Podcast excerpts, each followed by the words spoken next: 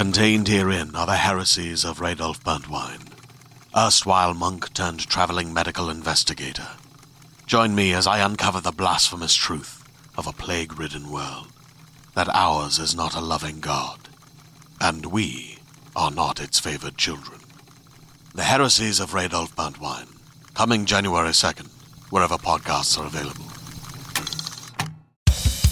A look at this week's Keyboard Warriors, Todd's Trolls, on the Toddcast Podcast. Dinosaur Junior takes a hit this week. They have a new album coming out. You kind of clump them in with Nirvana, Sonic Youth, Witch, right? They're twelve albums in now, as of this Friday, April twenty-third, with the release of Sweep It Into Space. Guys, no offense, but if we didn't care in the nineties, what makes you think we'd care now? I'll give you fifty bucks if you can name one of their songs. Just one. Whoa, Dinosaur Junior? Uh, slow new release week much? In theaters, as of this weekend, April twentieth, Vanquish, starring Morgan Freeman. This time, Freeman is a bad guy. A Russian drug courier is trying to put her shady past behind her, but retired cop Morgan Freeman forces the courier to do his bidding after he kidnaps the woman's daughter. The trailer looked pretty good to me. Morgan Freeman is about the only good thing about this movie. Wait, isn't Liam Neeson supposed to be in all movies like this?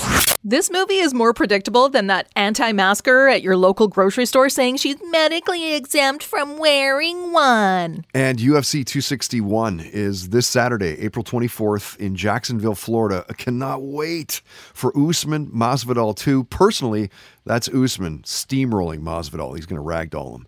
If you haven't heard already, this show is regular capacity, full stadium capacity. They're doing full capacity? Florida idiots. It's official. I've lost all respect for the U F C. Greedy pigs.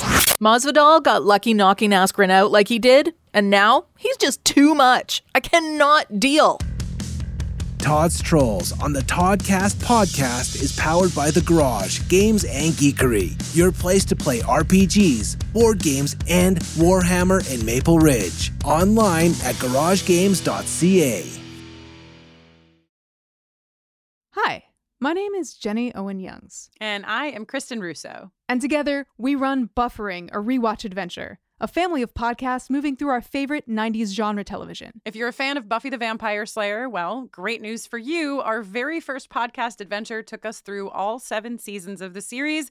We covered it spoiler-free, episode by episode. For those of you who want to start the show for the first time, you can find that podcast pretty easily. It's called Buffering the Vampire Slayer.